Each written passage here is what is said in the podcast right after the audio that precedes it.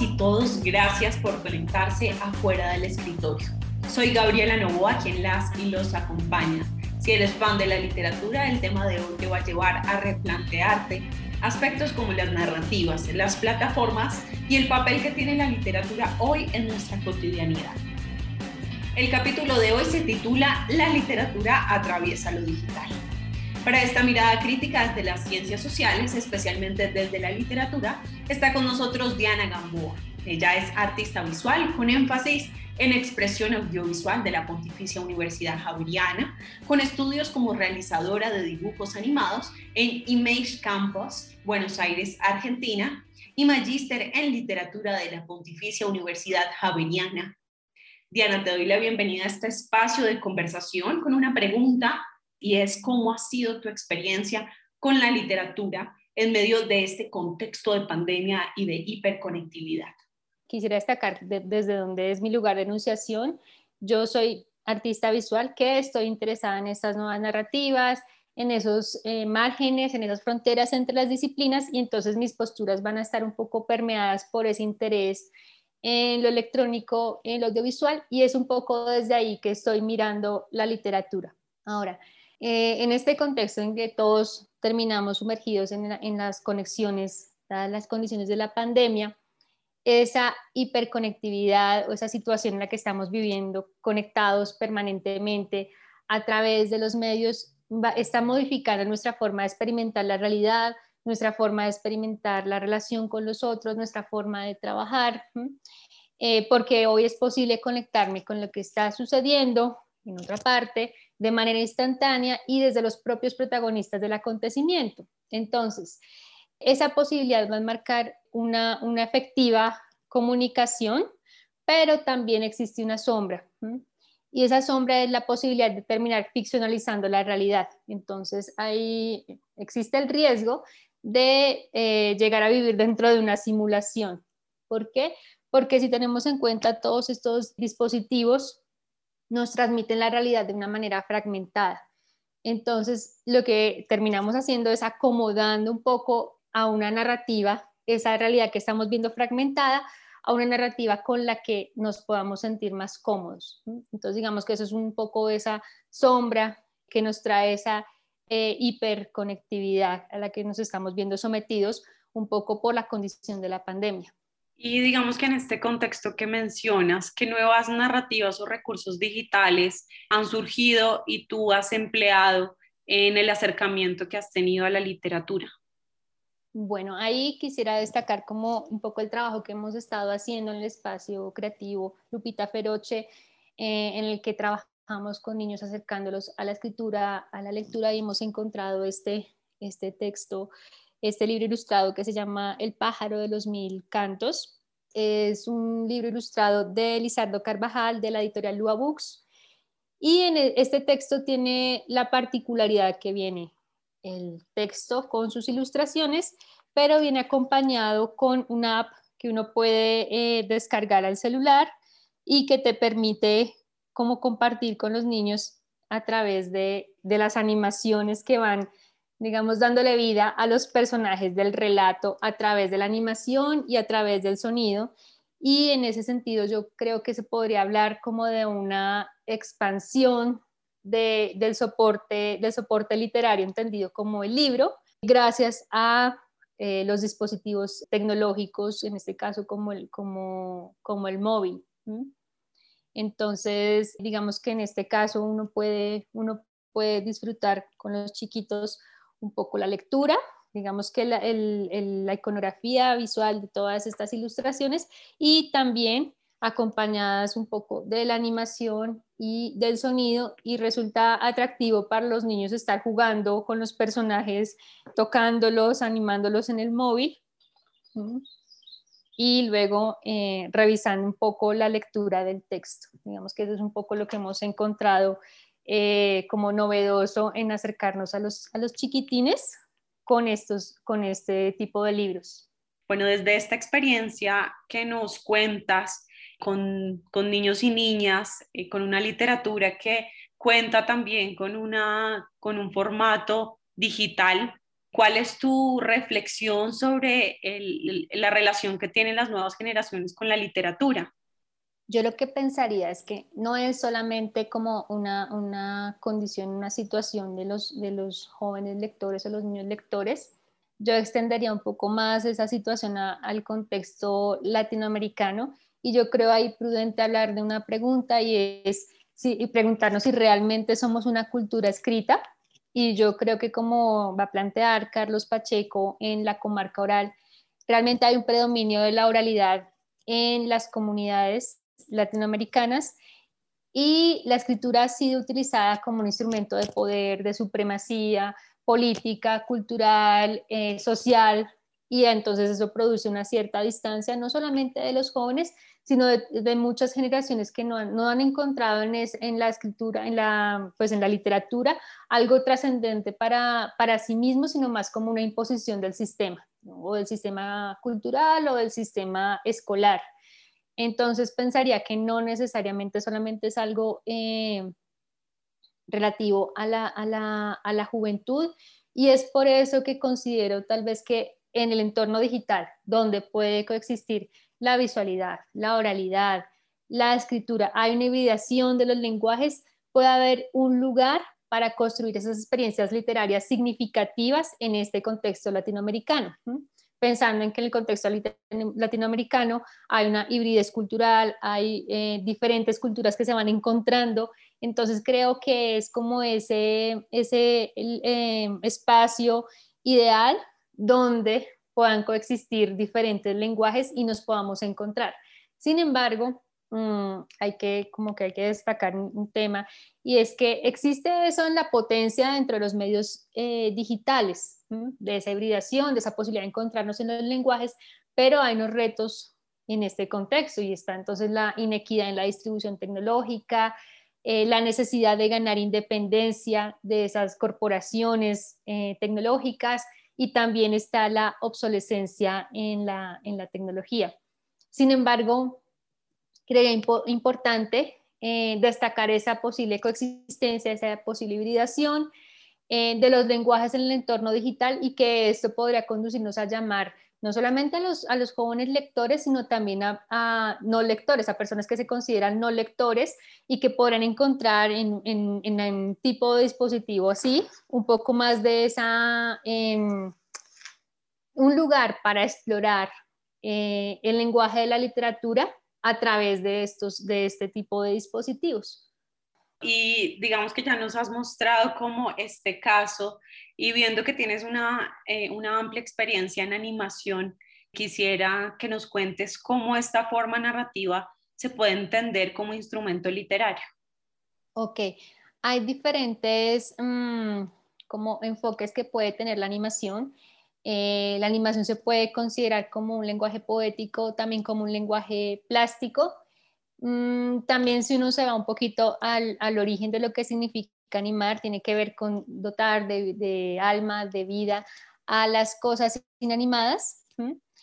Eh, y eso se hace por una cantidad de procedimientos técnicos y también de procedimientos eh, que tienen que ver con un enfoque eh, estilístico que puede, que puede dar lugar a lo narrativo, puede dar lugar a piezas más plásticas o experimentales. En esta serie de procedimientos entendemos que digamos, el arte de la animación está muy eh, condicionada por cómo uno maneja el tiempo y también ese, eh, la forma como uno empieza a transformar los, los personajes o bien eh, los elementos de un cuadro a otro con diferentes estrategias. digamos que en la animación tenemos un personaje que está en, en plano en un punto, y llevamos a ese personaje a otro punto y esa transformación de ese personaje en el tiempo, en esa línea eh, temporal, hay, un, hay un cambio que puede estar dado por color, que puede estar dado por cantidad, etcétera, que tiene que ver con eso visual y que hay diferentes como herramientas para como para lograrlo. Entonces podemos hablar, por ejemplo, de la metamorfosis, que es una técnica muy, eh, muy ligada a lo, a lo, plástico, transformar un personaje en otra cosa. También hay otro, otro tipo de estrategias en las que podemos tener las imágenes simbólicas. Entonces, en la animación se puede hablar de, la realidad de un personaje desde lo simbólico, por el color, por el tipo de imagen que estés usando, que puede estar muy ligada de pronto al, al surrealismo o al simbolismo.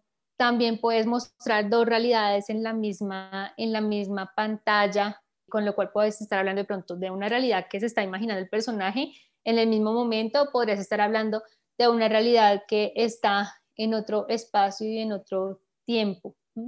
Entonces hay como una serie de recursos que uno puede, puede utilizar y que puede trabajar desde el lenguaje plástico para pensarse en, lo literario.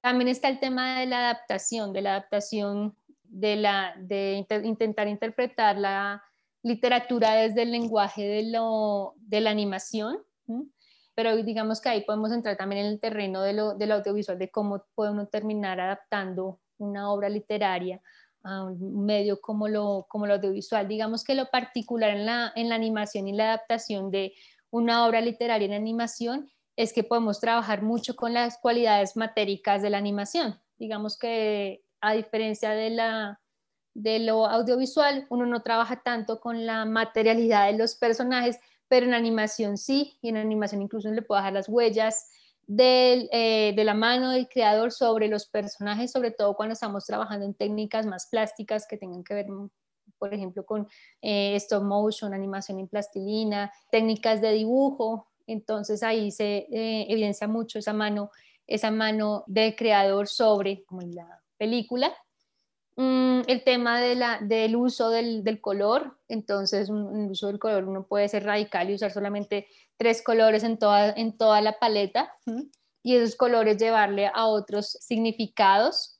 También podemos utilizar imágenes y textos de otras formas. De pronto podemos tener una voz en off y esa voz en off tener una secuencia animada que ilustre esa voz en off.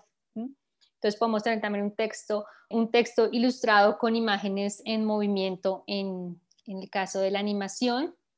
Hay otro efecto que también eh, puede entrar ahí, es algo que se llama la condensación narrativa. Entonces, cómo se empiezan a superponer los pensamientos del protagonista dentro de una imagen. Eso sería parte como de esas herramientas que puede tener en la animación.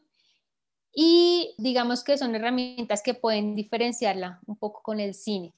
Digamos que eso sería como un, panorama general de esas herramientas que pueden dialogar con tanto desde cómo adaptar una obra literaria a animación, entendiendo que la animación es un lenguaje distinto al audiovisual, y también cualidades propias que tiene la animación en sí misma.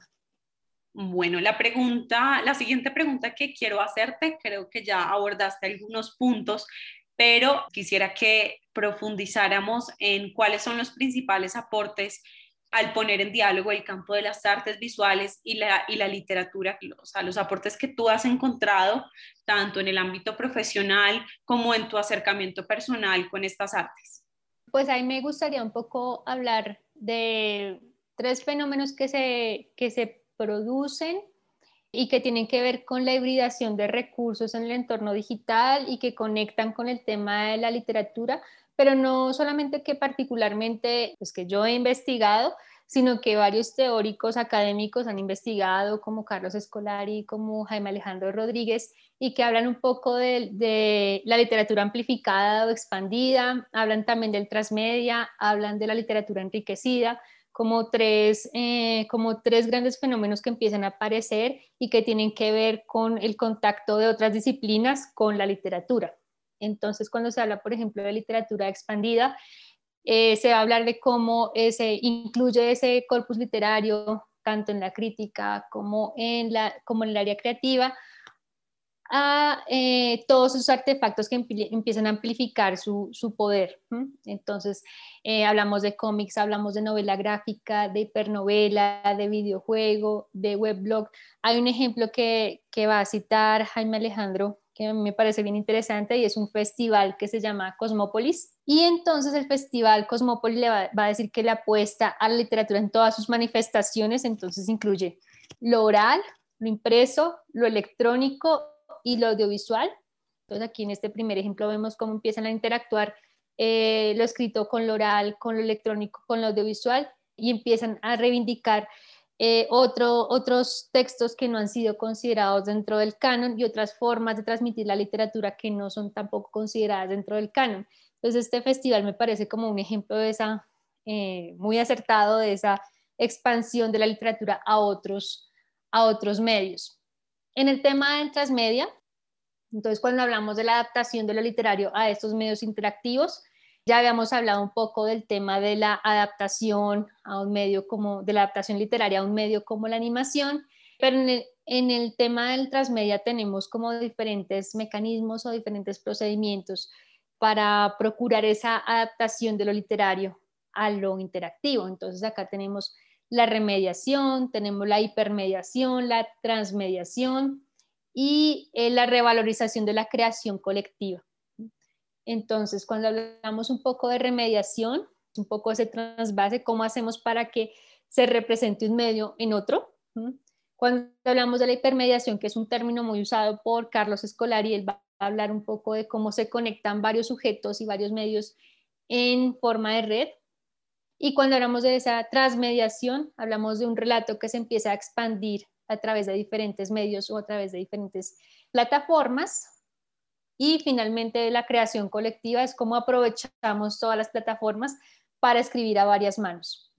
Ese sería entonces, tendríamos por un lado esa literatura expandida a través de los diferentes medios y en este caso tenemos eh, la literatura transmedia, cómo empezamos a adaptar el contenido literario a los medios interactivos. Y hay un tercer elemento que, del que hablan y es un poco la literatura enriquecida y es como eh, hasta ahora hemos hablado de cómo se expande lo literario a través de otros medios o a través de otras plataformas, pero también la literatura en sí misma empieza a evidenciar el uso de temas, el uso de motivos, eh, de lenguajes, de los otros medios dentro de su propia práctica. Entonces aparecen novelas escritas en lenguajes de otros medios o que incluyen otros medios dentro de su experiencia. Eh, de pronto aquí como ejemplo podría ser una novela de Jorge Carrión, Los Muertos, que está escrita justamente como un lenguaje de una serie. Entonces, ¿cómo empezamos a traer esos medios dentro de la literatura que, tradicional y cómo empiezan a dialogar ambas cosas? Digamos que esos serían como los tres, los tres elementos, los tres ejemplos de cómo empiezan a dialogar los medios y los soportes, como lo electrónico y lo digital, con la literatura. Bueno, con lo que nos cuentas, creo que los aportes en verdad se ven infinitos en el plano digital para la literatura. Y quiero terminar con una pregunta, es ya nos mostraste como todas esas oportunidades que nos regala a la literatura eh, las artes visuales y, el mundo digital, pero ¿cuáles son los retos? Como hablaba al comienzo, hay eh, retos que, que podemos poner sobre la mesa y por un lado tenemos esa inequidad en la distribución tecnológica, pero también tenemos esa necesidad de ganar independencia de las corporaciones tecnológicas como Microsoft, como Apple, como Adobe, para mencionar unas eh, de las más grandes. Y también tenemos la obsolescencia en las tecnologías. Entonces, para hablar como un poco del primer punto, entonces, en ese, en ese aspecto de la inequidad en la distribución de la tecnología, obviamente va a quedar manifiesto cuando las aulas se convierten a la modalidad remota y eh, hay lugares con nula conectividad, hay lugares con una conectividad muy baja, otros en los que la conectividad no alcanza para mantener varios dispositivos con las cámaras conectados al mismo tiempo. Y en esta carencia entonces se evidencian esas brechas sociales entre las personas, entre las regiones, y eso también nos habla de eh, cómo la, la distribución de la información en Internet es desigual. Entonces al principio hablábamos un poco del tema de la hiperconectividad en las ciudades, pero encontramos en regiones donde ni siquiera hay conectividad y eso sin contar con el acceso a energía. Hay lugares que por el descuido estatal no tienen infraestructura para conectar los computadores a una red energética. Y el acceso entonces a la tecnología es pobre, depende mucho del nivel del poder adquisitivo. Hay familias con un buen poder adquisitivo, un mayor poder adquisitivo, que pueden acceder a computadores personales, a móviles, a planes de telefonía, a planes de internet. Y hay familias con poderes adquisitivos inferiores que pueden tener tal vez un solo móvil, no necesariamente con planes de internet, probablemente con acceso a redes sociales. Entonces, como que este es el primer, esta inequidad es el primer reto que implica la creación o el compartir literatura en este entorno digital. Eh, lo segundo de lo que hablaba es un poco la necesidad de ganar independencia de las grandes corporaciones tecnológicas porque hay un dominio de esas grandes corporaciones que hace que tanto los creadores como los distribuidores dependan de hardware, dependan de software, dependan de plataformas que sean creadas por estas corporaciones. Y esta dependencia plantea límites en el acceso tanto de la compra de tecnología como para la distribución de contenidos, porque va a estar mediada para su creación por un software o por una distribución a través de plataformas. Entonces aquí, por ejemplo, tenemos el tema de la piratería. Hay un fenómeno que, que, empezó, que, que cobró fuerza desde que tenemos poco acceso al software. Entonces resulta que la forma de, de tener acceso al software es la piratería de que de otra forma además sería imposible en muchos casos de poder sostener la compra de una, por ejemplo, de una mensualidad como, la, como pagar Adobe mensualmente con una tarjeta de, eh, crédito para tener la, toda la suite. Y no solamente que está limitado el acceso del, del a la compra del software, sino que además de eso, resulta que el sistema se nos puede volver obsoleto. O sea, si yo tengo una computadora, una máquina con características que ya no soporten el nuevo software, es posible que yo no pueda correr un programa.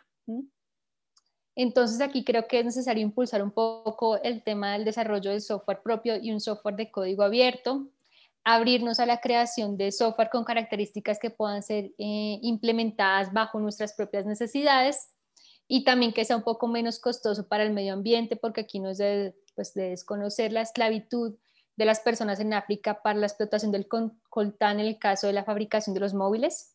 Entonces tenemos como que repensar esa parte. Y en asocio con esto estaría como el último tema, es el tema de la obsolescencia.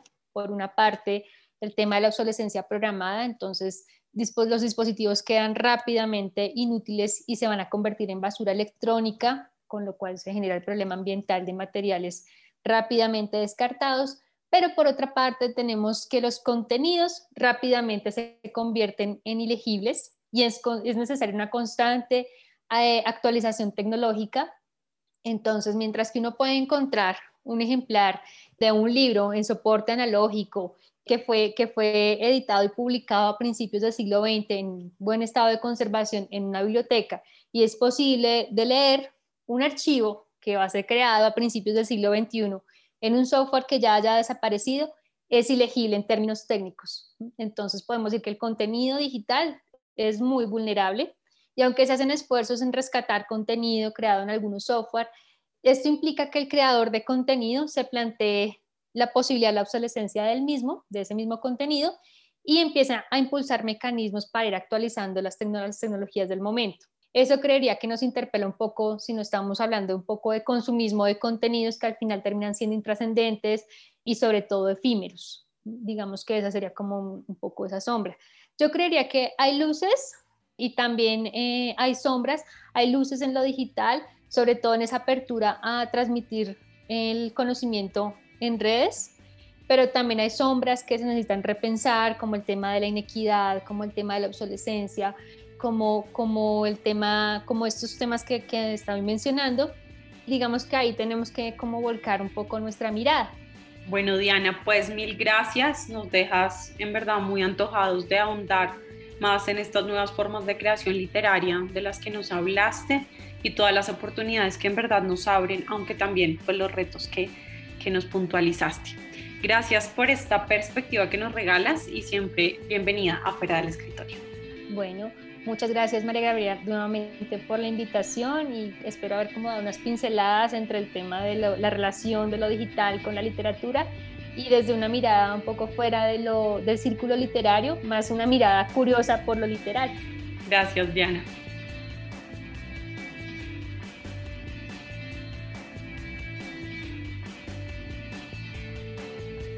Y si quieres seguir conectado o conectada con los contenidos de la Facultad de Ciencias Sociales. Síguenos en arroba Ciencias Sociales PUG en Facebook. En Twitter estamos como C Sociales. En Instagram nos puedes encontrar también como Ciencias Sociales PUG. y no dudes en conectarte con nuestro Spotify Ciencias Sociales más cerca. Todos los derechos de fuera del escritorio están reservados para la Facultad de Ciencias Sociales de la Pontificia Universidad Javeriana.